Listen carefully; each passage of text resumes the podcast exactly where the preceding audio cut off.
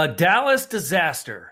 The Giants lost Daniel Jones, Saquon Barkley, Kenny Golladay, and the game to the Dallas Cowboys. Just brutal. We break down the Giants' forty-four twenty loss, all the injuries, and how the heck do the Giants recover from this one? Our special guest is two-time Super Bowl champion, Giants defensive end, and friend of the program, my old teammate, Dave Tolson. So stretch out every single one of your muscles, take your vitamins, stay hydrated. It's time for a new Blue Rush from the New York Post.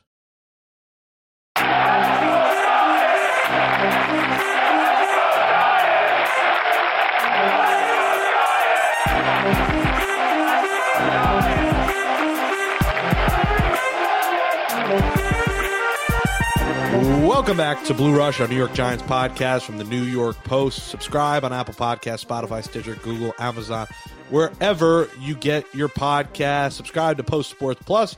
Get your first thirty days free. Joining us today on Blue Rush will be two-time Giants Super Bowl champion defensive end, friend of the program, Dave Tolson. But now let's welcome in your host of Blue Rush this season. That would be his old teammate, two-time Super Bowl champion, Lawrence Tynes, and New York Giants beat writer for the New York Post, Paul Schwartz. Guys, Lawrence, I'll hand it off to you. I'll hand the baton to you. Hopefully you don't drop it and sprain your ankle or anything if I hand it off to you. But my God, a uh, ugly Sunday in Dallas, a forty-four twenty loss, and an injury to your starting quarterback, your starting running back, and your number one receiver. Rough day at the office. Not a very good Sunday. Hopefully everyone stays healthy on the show this evening. Paul, if I told you the Giants were going to give up no sacks, have two sacks of their own, and Kadarius Toney was going to have almost two hundred yards receiving, you would say what? Man, that was probably a hard game to write. It must have gone right down to the wire. It must have been a really good game. Um Uh, no sacks allowed. That means Daniel Jones had some time to throw. Obviously, he hit Kadarius Toney, and um, maybe Saquon had a big game. Daniel Jones had another big game in the dome inside in this building. And, um, yeah, maybe the Giants got their second win of the year. But that didn't happen, did it? Have you ever covered a game with this many injuries to starters in, in your entire career? Because I'm sitting there watching a game, and I was talking to my family and maybe texting some old teammates and asking them the same question, and every one of them replied, nope, nope. Never seen anything like it. Nope. How about you? Well, look, a quarterback going down, first of all, don't forget, I covered Eli Manning for sixteen years. So, you know, a quarterback is different. You know, you can have a running back, a receiver, a linebacker, a cornerback, but when a quarterback goes down, it, it changes everything, especially when you have a guy you think is your clear number one. You know how bad this was, Lawrence? Mike Glennon, the backup, you know what he said after this game? He said, it kind of felt like, yeah, I was out there with the guys I was working with in preseason. Wow. Right? That's what it was. There was no Golladay. There was no Saquon. There was Devontae Booker. There were, you know, the, these other receivers. Oh, no, at one time, no... Board and Colin Johnson were the one and two receivers. Late, and, and, and he's quarter. handing the ball to Booker. So it was like, yeah, this is like the second quarter of a preseason game, and Mike Glennon's in. No, this was um, – let me ask you, Lawrence. You lose the game. It's devastating. But the body blows – when you go back in that locker room, even at halftime, right? At halftime, Saquon's out. He's done. You know that. Uh, Daniel is woozy. He's out. He's done. Golladay says, I can't play anymore. He said he hyperextended his knee in the first quarter. I mean, teammates notice this, right? When you're going back out there and, like, you know, the other guys aren't coming with you. It can be tough, and obviously I've never experienced anything to this magnitude. You know, we had injuries, uh, just never this many. You just, it's kind of that next man up mentality in the N F L for every team, but this was different. I mean, obviously you talk about losing your quarterback. You talk about losing Saquon, God bless him. What an unfortunate Unfortunate event. I mean, plays, not even a play. It was just kind of throttling down from a run, and he steps wrong on someone's foot, blows his ankle up. Obviously, it's a sprain. Thank goodness it's nothing worse. If it wasn't for bad luck, this Giants football team wouldn't have any luck, uh, as the old saying goes. They are, they are just snake bitten. Yeah, I mean, I feel for Saquon. You know, we don't know. You know, he had two carries for nine yards. You know, you say, how would he have done? We don't know. You know, the, the offense started slowly. We know that with Saquon, with Golladay, with Daniel Jones. They were playing themselves into the game a little bit. So, yeah, for Saquon, it is sickening because um, the guy is finally getting in gear. He's making big plays last week in New Orleans, and um, looks like a low ankle sprain, right? It, it it puffed up pretty good. What is that, three weeks maybe, Lawrence? So I try to compare it to, and I'm obviously not the athlete Saquon is. We don't need to debate that. I had one, Paul, if you remember, we played the Detroit Lions in two thousand ten, and I sprained it on a Friday. Just exact same thing, rolled it, my side of my leg touched the ground almost like. Seriously, how did you do that in practice? I just kind of got on the edge of my, uh-huh. sounds like like like the edge of my shoe.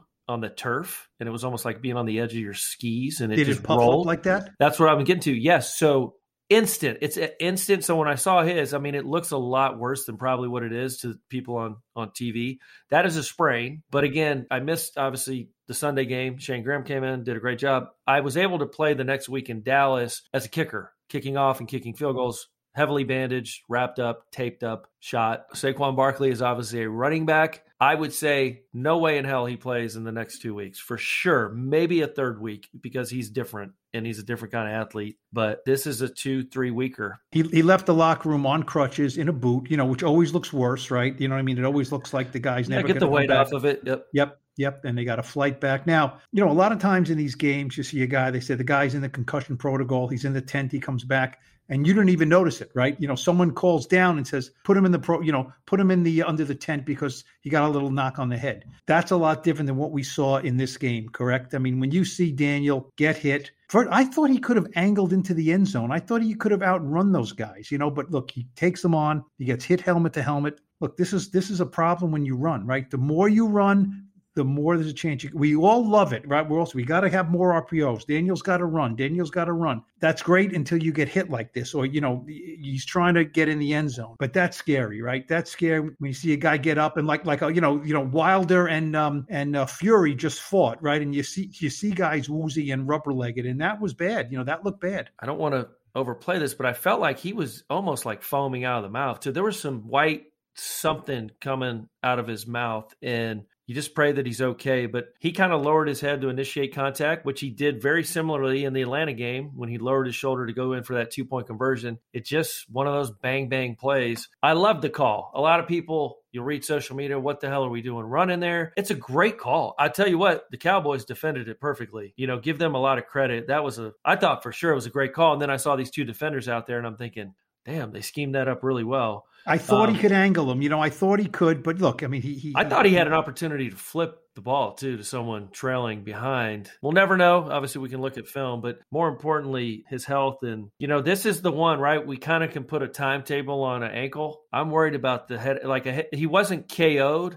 But, man, you, this could be two weeks. It could be a month. You just never know. And I don't know his history with concussions. Yeah, I mean, he hasn't had them with the Giants, I don't feel. Um, it's, look, as we know, right, he could wake up tomorrow feeling good, and then he has to be in the protocol, and he has to pass all those tests. He could wake up Monday feeling okay, and Tuesday be nauseous and be seeing spots. Look, I mean, I, I don't. I asked Joe Judge after the game, and, you know, it was not a, not a flippant question. I said, can he fly back with you? And he said, I've been told he can fly back. That's you a good know, sign. Yeah, Joe said he talked to him after the game, and then we were asking him, probing him, well, how was he? How did he seem? And he said, that's all I'm going to say. He said, I don't want to get caught up in this. You know, I, I don't want to, this is the medical stuff. I don't want to. He said, all I will tell you is I spoke with him. I'm not going to say the nature. And he, and somebody asked, did he answer? He said, yes, he talked back. But, you know, that was not, he's good. He feels fine. So, yeah, hopefully the flight went well. You know, Ronnie Barnes, Steve Cannelli, Lee Weiss, and that team of doctors, they're going to have their hands full this week with everything that's going on. And so Golladay said he hurt his knee. Did you guys get a chance to talk to him or not? Yes, we did. Yeah, hyperextended it. He said, he said he, with the, uh, with, he looked um, slow. You know, he, he wasn't separating with, at all. With, with Diggs. First quarter, he tried to gut it through.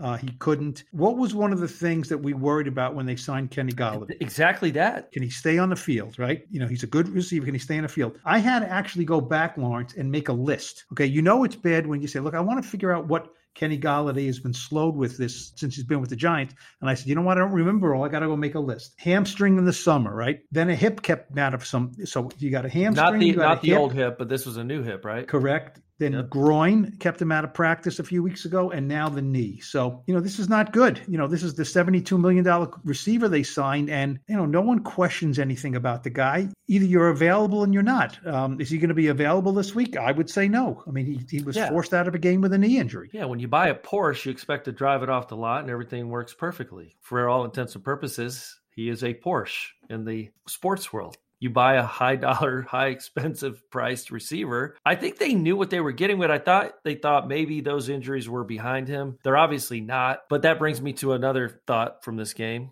Kadarius Toney, you know, there's a lot of bad, and we can talk about some of that. Kadarius Toney, outside of the punch, was outstanding. I mean, he was a difference maker. And he's going to make everyone forget about Odell Beckham real quick. Uh, did you see he broke Odell's record? Did yeah, that's not that? going to be the first one he breaks. I mean, Paul, I, I think everyone tempers expectations when you hear about a kid's twitchiness. And I saw him at Florida. He's different. Coach McGahee, as you know, who knows talent, he's done a very good job bringing in personnel. He was responsible for bringing in Dominique Hickson, if you remember that. T-Mac had some familiarity with him. And T-Mac, when T-Mac said he was different, I know what T-Mac means now. He's a special player. This is what Mike Glennon said about him. He said, you just don't see that at the N F L level very often, making guys miss like that. And that's true. And I agree with you, Lawrence. When they drafted him and they said, you know, he's got a little bit of this, he got a little bit of that, he's got some Tyreek Hill in him. Okay. Then you have to say, okay, you know, that's, you got to be careful with that, right? Um, you know, with, with that kind of um, comparison. And they say he's quick twitch, and you see the, the, the highlights at Florida, but you say, look, I mean, he's not reinventing the wheel here, but yeah, you know, he's not traditional, and that's fine. You know, that's fine. But but he he I think I think some of this off the field stuff was just a bunch of nonsense, and the, the shoes, and you know, he had COVID and he had a hamstring, the way he talks, the way he looks. I mean, it's all interesting. Yeah, this this was I mean, it took him like two weeks to become the Giants' best player. It's right. He, yeah. And, and I go back, and it hit me today when Troy Aikman or someone in the broadcast was talking about that he did have COVID, and then he did have a hamstring. And I'm sitting there thinking, well, holy cow. I mean, a pro, he's playing professional football. Like, COVID does a lot of things to your body, your lungs, even though which young, we don't even know about. You we know, don't even thank know. God, I've thank never God had you, you, thank you didn't God. play through that, right? I thank God I didn't get it. But a hamstring. But there was the play, Paul, you'll remember this play. It was the catch he made, and it was a great throw by Daniel. The catch he makes in between two or three defenders, and then like he had eyes in the back of his head, he made a move in between a safety and maybe someone from the inside pursuing. That just made me go, wow. He saw that. He felt it. He knew what he had. Not a lot of players have that skill set. So he also just doesn't want to go down. I mean, that's all there is to it. You know, he's not like, okay, I'm going to run out of bounds. It's like, okay, I got I got the first down. He just, it, it's like a game of tag to him, and he, he wants wants to win. Now, you said other than the punch, right? Now, now some some people I know are making this into, you know, the greatest crime of the century. It's it, not exactly. It, it, They're trying it, to it, take it, away from what he did today. Now, it's not I, good. I It, it's a it's a penalty. It's it stupid. He catches the ball. He gets like a twelve or thirteen-yard gain. He takes umbrage at the safety for hitting him a little bit. Now, Kadarius is going to have to get used to that. When he's dancing and dancing and going this way and going out, people are going to try to take shots at him. That's all there is to it. And, you know, maybe a couple of extra shots because he, he you never know when the play is over. So he doesn't like that. Evan Engram comes to his defense. Evan Engram and the safety get into it, and Kadarius takes the punch. First of all, he uses a fist and punches the guy in the helmet. Thank goodness he didn't break anything. You know what I mean? You, you see Joe Judge, he was incensed. Joe Judge said after the game, we don't condone that. We can't accept that. He was really upset by it. But I think you have to be upset properly. I mean, it's not good, but I don't think it means this is a problem child and this is a huge problem for the Giants. They just have to wean that out of him. That's all. Young player, he made a mistake. I have no problems at all with the punch. I don't think anyone in, on the staff will, nor in the locker room. Well, I don't so, know if you can say no problems with the punch. I mean, it, I don't. It, it, I don't. I mean, I, there's more positives that are going to come out of it than the negatives. Obviously, the game was out of hand. They're down two scores. I get it. Now, that happens in a tie game three years from now. Different animal. But oh, today, oh, here's another thing. I, I I was more upset with Leonard Williams late in the game trying to rip Tony Pollard's helmet off than than Kadarius Toney in his sixth N F L game. Veteran versus rookie, and that's how we differentiate the two. But overall, you love his passion, right? We we know the guy's all about football and ball, and he showed that today. The defense was kind of a mixed bag, if you will. They were on the field a lot. But wait, wait, cow, where's they, the they, where's the good part of the mixed bag there? The turnovers, I thought, early. Right? Mm-hmm. I, I think early, I'm not saying mixed bag, but they just got worn down and slaughtered. And I'll tell you what, Paul, I've never seen a team tackle so poorly. They don't tackle yeah. very well. Yeah, well, I, Which, I I think the Cowboys like to get you in a in a, in a they track get you tired. Kind of they you get know? you tired, yes, they do. And then they yep. get Zeke on the outside and Pollard. Holy cow, he comes out of the hole. For everyone listening out there, I don't care how big and bad these N F L players are in the secondary and linebacking core. You get sick of hitting people in space, and that's what the you know the, the Cowboys wore them down today, Paul. They wore them down. Vander Esch, right there, their linebacker, right. The, the Cowboys took some shots at the Giants afterwards in this game. Vander Esch was asked. People, I think, look at the game and, and sort of the chippiness at the end. Shanahan and say, man, this was a real physical game. And they said, you know, how physical was this game? And he said, I think we brought it to them on every single snap the way we could, and we out-hit them. So you can say it's a physical game and all that, but there's going to be games that are more physical than others. I didn't come of this, out of this game feeling like, oh my gosh, I'm freaking battered. I got a bunch of bumps and bruises. So he was asked about the the the stuff after the game, the punches and everything like that. And he said, we got to look him in the eye and say, let's go. It doesn't matter. If you guys want to be chippy and you guys want to get stupid calls, penalties thrown at you, go ahead. You know, the Cowboys I enjoyed mean, this. And, and, and like this, they've won, like, yeah, I, I get it. Listen, they're they're piling on right now. And listen, we didn't run the ball. We didn't run the ball. So Vander Esch, he should feel good. You know, we didn't really do a whole lot in the running game, which kind of brings back all their other issues. I think they just haven't had any resemblance of a running game all season. And it puts them so one-sided that everyone knows they're going to throw the football. But he can say that. He's entitled to it. They get to see him down the road, and I'm sure that'll be on the bulletin board. And this is this is what everybody with the Cow, everyone who doesn't like the Cowboys, right? You know, for years and years, they've been not so good, or they've been okay, or they've been mediocre. But when the Cowboys are good, this is the Cowboys. They talk, they chirp. Everyone hates them. Everyone loves them. So I they're think very good. Th- They're very good. Very yes. good football yes. team. Yeah, they're, they're very quick. Impressed. I mean, don't challenge Diggs deep, please, that kind of stuff. Um, yeah, and, you know, we'll have to see if they can move forward, the Giants. They will move forward, but, boy, this was this Oof. was beaten and battered. There's no way to spend a Sunday, right?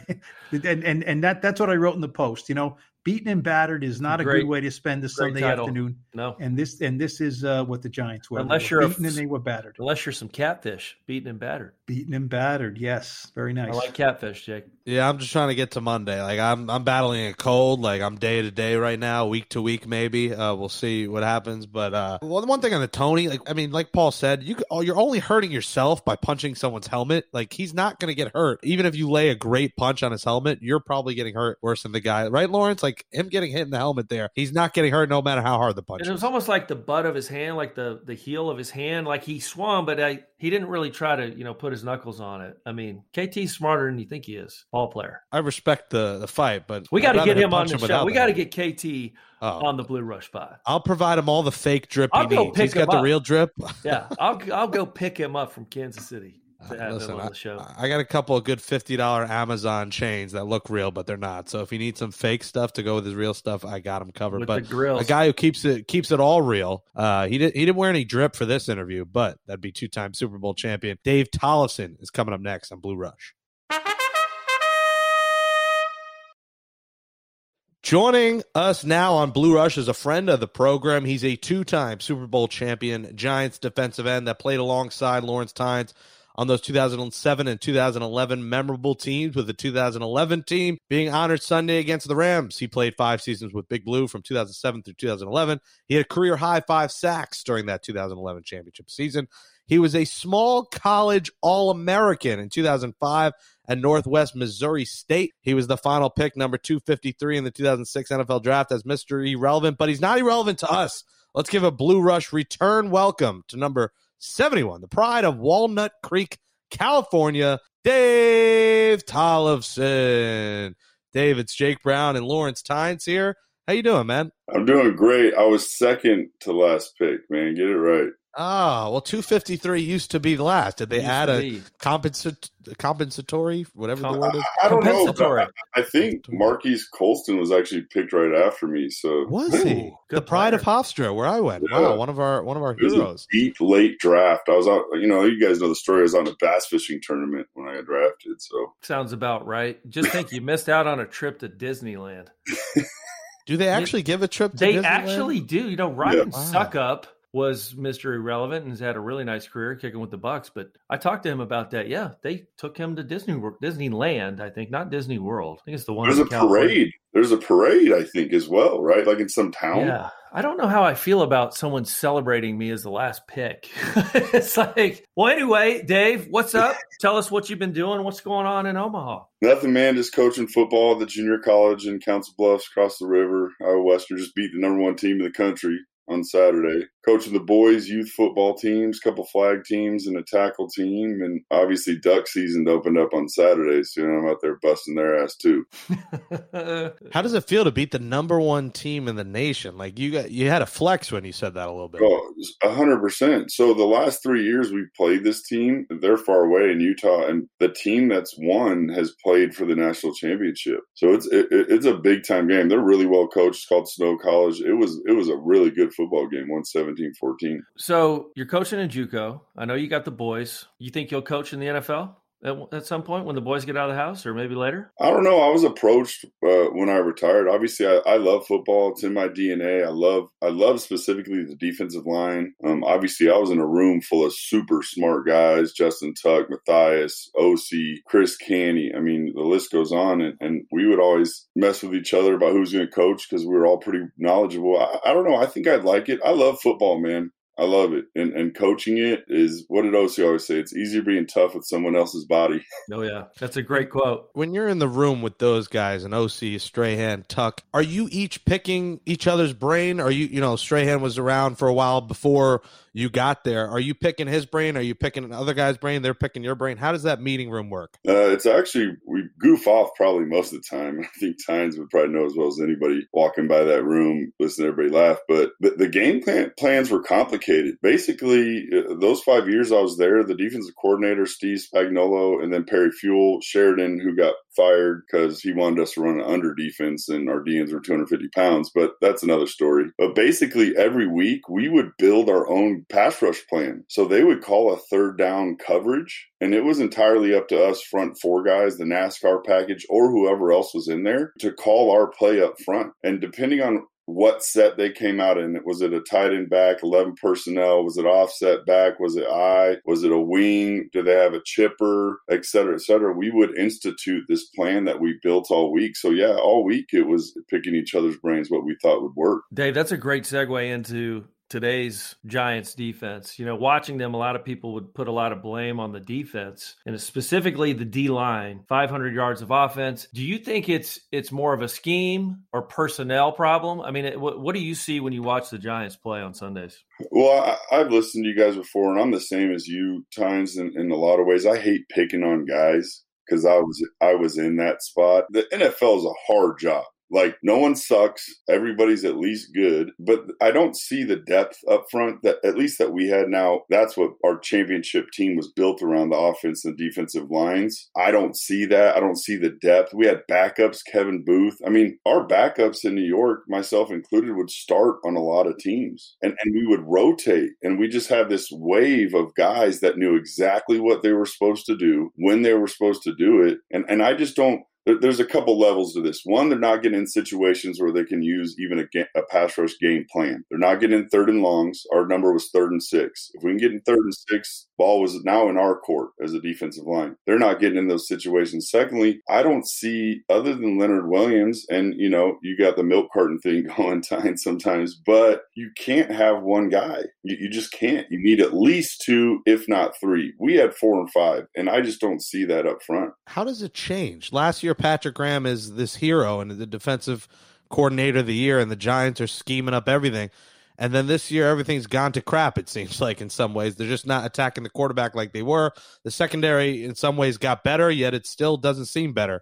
How does that change like that overnight? I think, before real quick, one thing I want to talk to you about is Dalvin. I think it was kind of an under-the-radar free agent signing, but Dalvin Tomlinson leaving in free agency to go to the Vikings – Pick, yeah. I, he was a key piece to what they did in the run game, a four-year starter, started every game, was never hurt, knock on wood, and they let him go, and it was like a two-year, twenty-one million dollars deal. I just don't know why he wasn't prioritized, and then you know, those guys could feed off of him. Dexter Lawrence and, and some of these guys in the middle, Shelton, they're just not producing at the rate that Dalvin was. And and I think that's one of the big reasons this team finds itself in the position it is. And then they put all their eggs in one basket, keeping X and, and Carter and these guys thinking, oh, well, they're injured. But Carter flashed a little bit today for the first time. But Ojulari, I mean, I think he's the one guy that can keep getting better this year who is going to be a stud. Well, he's going to have to. And times that happened to us twice while we were together. We let Barry Cofield go, and then we let Linval. Big Linval Joseph. And I, and I was thinking about that the other day, Dave, the fact that you bring that up. So every time, and it seems like all three three of these guys were second round picks. It was T- Tomlinson, uh, Linval Joseph, and Barry Cofield, all drafted by the Giants. And for some reason,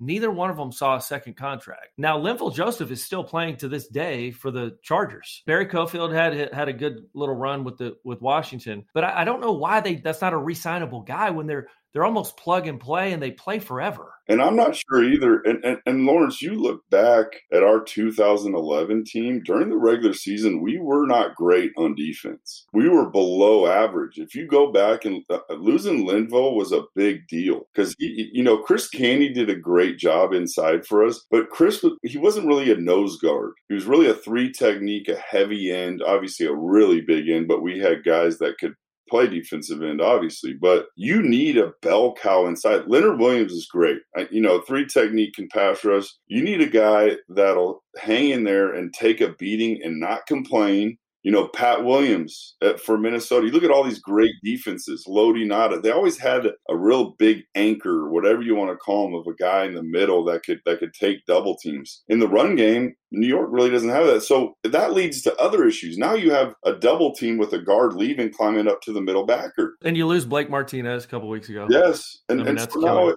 it's an avalanche of things when you let a guy like Dalvin Tomlinson go that face value doesn't seem like that big of a deal because Leonard Williams is playing so well, but it, it really matters. And, and real quick, to get to the scheme thing, this is super interesting. I've thought about this a lot when it comes to, to schematic type pass rush defenses. The only team to really get away with it in the long term in the N F L is the Pittsburgh Steelers. If you look at any other team that does great on defense, they have four defensive linemen. And then if you're fortunate enough, you can rotate them through, right? But the scheme stuff can get you in trouble because if you don't have the right parts and you lose a part, the scheme doesn't work. And so I don't know if that's part of it. If they're missing a couple pieces, obviously guys are hurt, but it, it, it's not working how it was last year. I like Dave because he uses big words. Before you said like chipper, I was thinking Chipper Jones. You use some some big defensive words. You got to really know game uh, to you know translate some. We're going to need a Dave Tolson d- defensive dictionary. But Dave, you look at the offensive side. You know this is the year you got to you know make your decision kind of on Daniel Jones. I think he's improved this year. Obviously today that was scary. He was woozy. There was white stuff coming out of his mouth. But are you comfortable? Say the season ends today. Are you comfortable with Daniel Jones being the Giants franchise quarterback? I think you have to be um, because he has shown the upper limit. limit what he can be, but this team since he's been here has consistently fallen apart around him with injuries, with personnel, with head coaches. I mean, you, you name it, as a quarterback, what hasn't he been through? I mean, everything, injuries, coordinator change, head coaching change, et cetera. It's like, it's, it's all really been there. We've still seen him overcome, you know, a handful of these difficulties in the worst situations, not to mention an offensive line that looks like I wouldn't ask him to protect my pork sandwich, you know, like, and I hate to say that, but it, the, I mean, the guy's getting beat up. So, and then Saquon's hurt, and it just is a linear issue. So, yeah, I think you got to move on and be okay with him. Yeah, and for four million dollars next year, I mean, listen, he's going into that fourth year. You know, we'll see if they pick up his fifth year option. I'm assuming they will because it's going to be cheap. But I, I just, just don't think he's had a fair shake. We, you know, there's a lot of Daniel Jones apologists out there. But I think, you know, I talked to Dave a lot about ball. We understand what he's truly going through. Now, some people will just make a blanket statement and say he sucks because the Giants haven't won or, you know, a lot of football games. But looking at it through a lens of a football player and knowing, you know, the last two years, man, it, you couldn't get an evaluation of anybody back there based off the offensive line. And what Dave's kind of alluding to is, is like, it's almost like it's an incomplete grade. And it looks like that's what we're trending to, because I would say he's out two to four weeks. I'm not a doctor. I'm just guessing where that head is right now. And that kind of a shot, I'm thinking two weeks to, to a month. And where does that put us? That puts us at, let's call it two and eight or something. The season's over. Mike Glennon came in, I thought played well. But, man, you're going to have another offseason. God, here we are, week five, talking about the offseason of we don't know. We think we know. We th- I, I know more now than I did last year. But, but again, you know, if you have two top ten picks and you can package together a deal, I don't know what's available in the draft this year. But I think you keep him. And then, you know, there's some other things, obviously, we need to build, you know, obviously edge rusher and things like that. But the fact that we're talking about the draft after five games again is is really why Giants Nation is so upset. So then you can't fix other problems too, right, Lawrence? Yeah. Like you start talking about we got to bail on Daniel. All right, well, then we got to get a guy in the draft or trade draft picks to get a guy. Well, what yeah. are we going to do about the defensive line? What are we going to do with the O-line? Well, I mean, I there's just so many things that we have to do that I'm ha- I'm happy with him. Like you said, for four million dollars, keep him around. Yeah. The O-line has played well. I'm not going to sit here and bang them. I think they've been – and zero sacks today. I think they've done well all year. I think they've – you know, they've kind of fixed whatever ailed them over the years. You still got to run the ball, though. That's the problem. See, that's – yeah. They that's do not run the football well. Yeah, they have protected them. And they do not run the ball. I thought that – what was it, that San Diego coach last week was up there talking about you at least have to have the illusion of being able to run the ball. Because it point. changes the way that you run a defense. Contrary to popular belief, because I know O C got hell for playing against the run, but that was a big focus of, of ours up front when I was in New York because we wanted to pass rush. And if you can't stop the run, they're going to run the ball game, and you ain't going to get a pass rush. So it's frustrating how we sit right now. Who was the most talented player on that defensive line? You mentioned a lot of those names. Which one? You got to pick one. It's, not, it's Jason Pierre-Paul. It's not even – it's it's like he's a different stratosphere of athleticism than any. I'm in a different solar system. Tuck and O C are in the same solar system as J V P, but he's a different planet, man. He, Over Strahan, okay. Uh, so we would play the Vikings, and they had this tight end named Kleinsasser, North Dakota guy. Looked like a Viking, huh, Tiny? Yeah, he did. I mean, massive. I mean, could well, run. With that name, I would hope so. Kleinsasser. And he would. He was the best blocking tight end that any of us have played against, right? And all week we're telling J P P, like, dude, you better watch out. Kleinsasser's going to get your ass, you know? We're watching the game. He's lined up across from Kleinsasser. J P P is. Extends Kleinsasser and throws him on the ground. And we're all just standing there like, all right, this doesn't even count. You can't – like Jason could do whatever he wants. Still is with half a hand. Yeah. That was pre uh, – that was with all the pre-explosion. Fingers. Yeah. He doesn't care. He doesn't need them all. He doesn't. He doesn't. That's interesting, though, Lawrence, that he uh, over Strahan, that J P P was that guy. Did you feel the same way? A hundred percent. I can't. I only played one year with – me and Dave only played one year with Strahan. Yeah. I, I think Strahan, oh, when you put right. him into the category of was kind of one of the older type defensive end bodies going out, leaving the game. And then the J P Ps, the O Cs, and the things were starting to take over football. You know, Strahan was more of a technician, power, wasn't a real fleet of foot guy, wasn't a great athlete, to be if we're being honest, compared to – the guys we're talking about. Yeah. But, you know, Kadarius Toney, oh boy. I know you as a as a former player, and you see what he did today, and sure, he punched somebody in the chops, and I loved it. I'm sure you did too, because when you're going out there and, and you have one of your teammates' backs, but he's different. He's in that J P P mold, you know, that we're just talking about. But listen, are you excited? We're going to get together next week. We're yeah, man. Party a little bit. Um, like, Super Bowl forty-six. Hopefully we win. Well, we're playing the Rams. I'm not going to guarantee a win, but I guarantee you I will win the day. I'm going to win the day individually, no matter Finish. what. No matter what Finish. the score, no matter what the MetLife scoreboard says, yeah, me and you are going to we're going to win the day. If it's a Miller Lite, Bud Light, we are going to win. David, what are you doing, David? That's what Tommy's doing. Get off the ground. Stay up. Well, I may be on the ground on Sunday. Oh, Dave, you are invited. We are we are doing a post game podcast at the oh. sports book next to the stadium at five p.m. five p.m. five thirty. We're gonna have to limit tickets, Jake. This thing so, could be really. Well, know, let's pack the place. You know, I if mean, the team's losing, let's celebrate after. The beers will be flowing, bets will be being placed legally. Over at the horse track. Yeah, they still racing those little carts over there, or what? Little buggies. Yeah, they have a sports book. You could do betting, you could you could drink. They got everything, and you're welcome to come by and, and drink and party with us. Hopefully it's a post-game victory party. You know, Lawrence talks about those two teams, and he looks at two thousand eleven more as like a standalone, and two thousand seven, what'd you say, Lawrence? What was the wording you said? You said two thousand seven was a more like tight-knit unit. two thousand eleven was kind was, of more random. There was a lot of moving parts. People came in, young guys, guys for one year. You know, I think Deion Grant, and then the Herzlichs and the Cordals and the Victor Cruzes were coming, and it was just a different deal versus, you know, I think it's because, you know, Dave and I and the Soyberts and the O'Haras and the deal, we all had kids born around the same time, so there's a different personal feel. Now, having said that, we're still both close teams. I just think they have different feels, if you will. Yeah, I'd agree. I, and, and two totally kind of different ways of going about it as well. You know, I mean, that oh seven team against the undefeated Patriots is like insane. But then you look at the eleven team, we were nine and seven. Like I remember Coach Nunn coming in. What, what were we like? Were we seven, seven and seven? Seven and seven. And, and he's like applying for jobs at Central Oklahoma and Edmond. You know, like everybody's like, "Hey man, you know we're, they're gonna get us out of here." You know, like the minute we lose and we're not in the playoffs, like there's gonna be a change. Well, let's win. You know, let's we can do this. You know, we we beat New York and then we beat Dallas. To, like I think we got a good team. We were banged up early. Remember, I think Tuck and O C missed some games, and it, it's pretty cool to look back on. I know you feel the same way, Lawrence, but like, remember they covered our trophies up, the Jets, yeah, on the wall? Absolutely. I remember I was one of the ones that yanked those curtains back. Yeah. You and Deal, right? I did it on the way in, and then then they covered them back up. Then they right? covered it back up, and then we went went in after the game. What's great about that year is I think we were in playoff mode from week fifteen on, sixteen if you want to call it, however they work it out. But those last two games were playoff games. Got to win them and get in. And so, you know, we really played six playoff games that year. And starting one of the most memorable uh, regular season games of my life outside that Patriots one in oh seven, last game of the year, is that Jets game. That Jets game so on you Christmas. You think that game is what kind of ignited you guys in week sixteen? Man, the Jets were good. Got the party going. Yeah. The Jets yeah. were good. That was a good football team we beat, we beat. And we did it, obviously, as a visitor. Yeah, I one hundred percent think that propelled us. You know, the, the Ahmad Bradshaw run, the Victor Cruz ninety-nine-yard catch,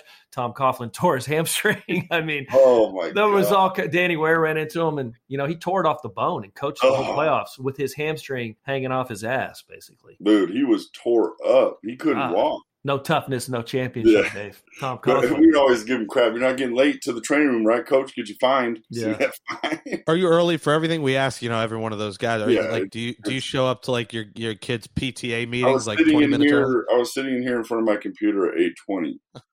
You know, it, it's ruined my life, Coach Coughlin. Like, I, I can't even look at a – like, is that what time it is or is that five minutes fast? You know, yeah, like, I, I don't trust any clock in the world except mine.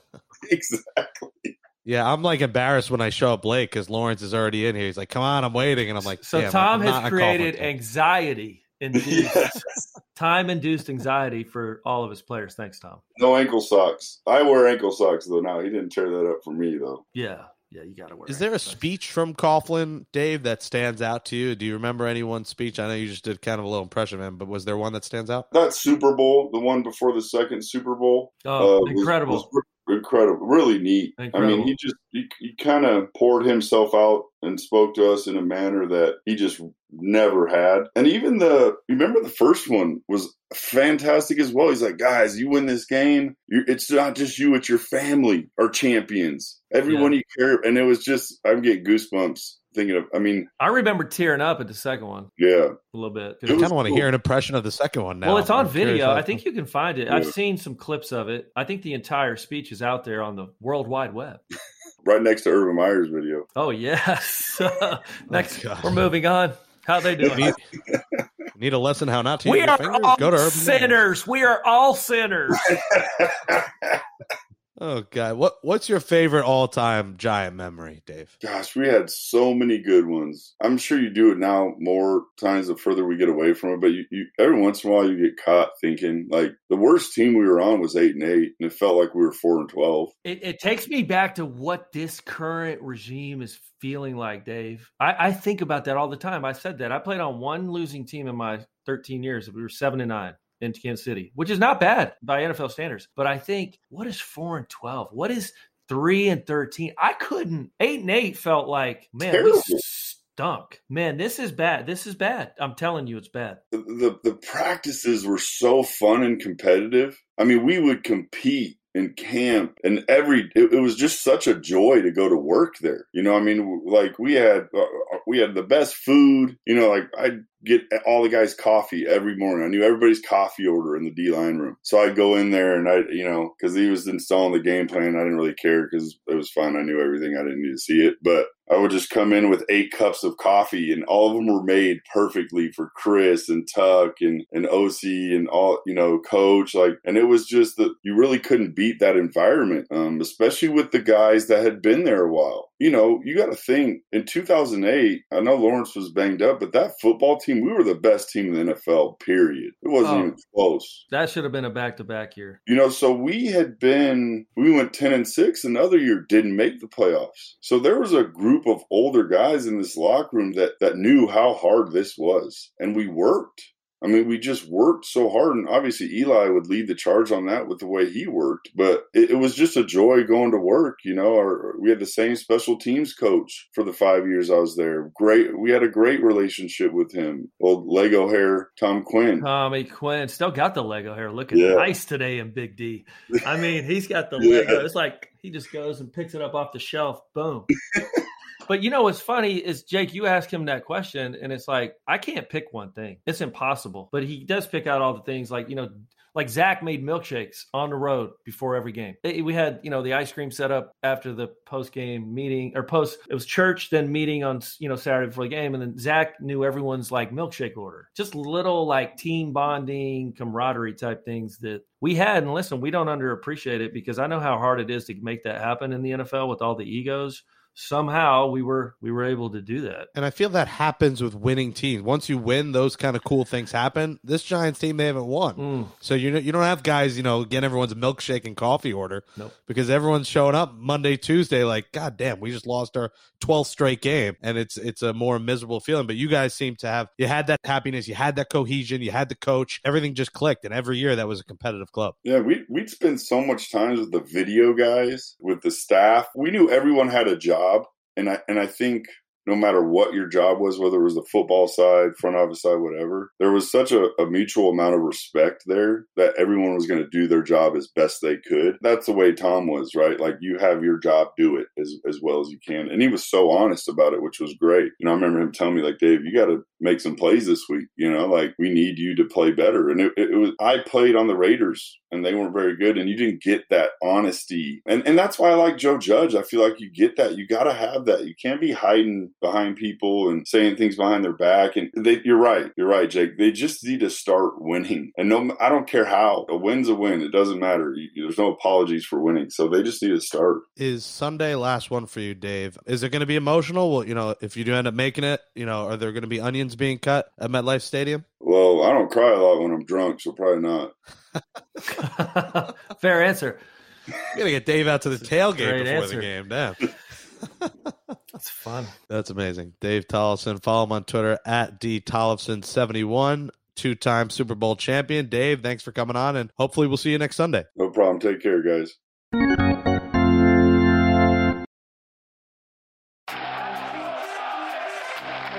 That says cheerio to episode seventy-eight, the Andrew Thomas edition of Blue Rush, our New York Giants podcast from the New York Post. Thanks to Jake Brown and Sarah McCrory for producing the show. Give Blue Rush that wee five-star rating and write down a nice review on Apple Podcasts. For Paul Schwartz, I'm Lawrence Tynes. We return on Thursday as we preview Giants-Rams, the ten-year anniversary of Super Bowl forty-six. Thanks for listening to Blue Rush.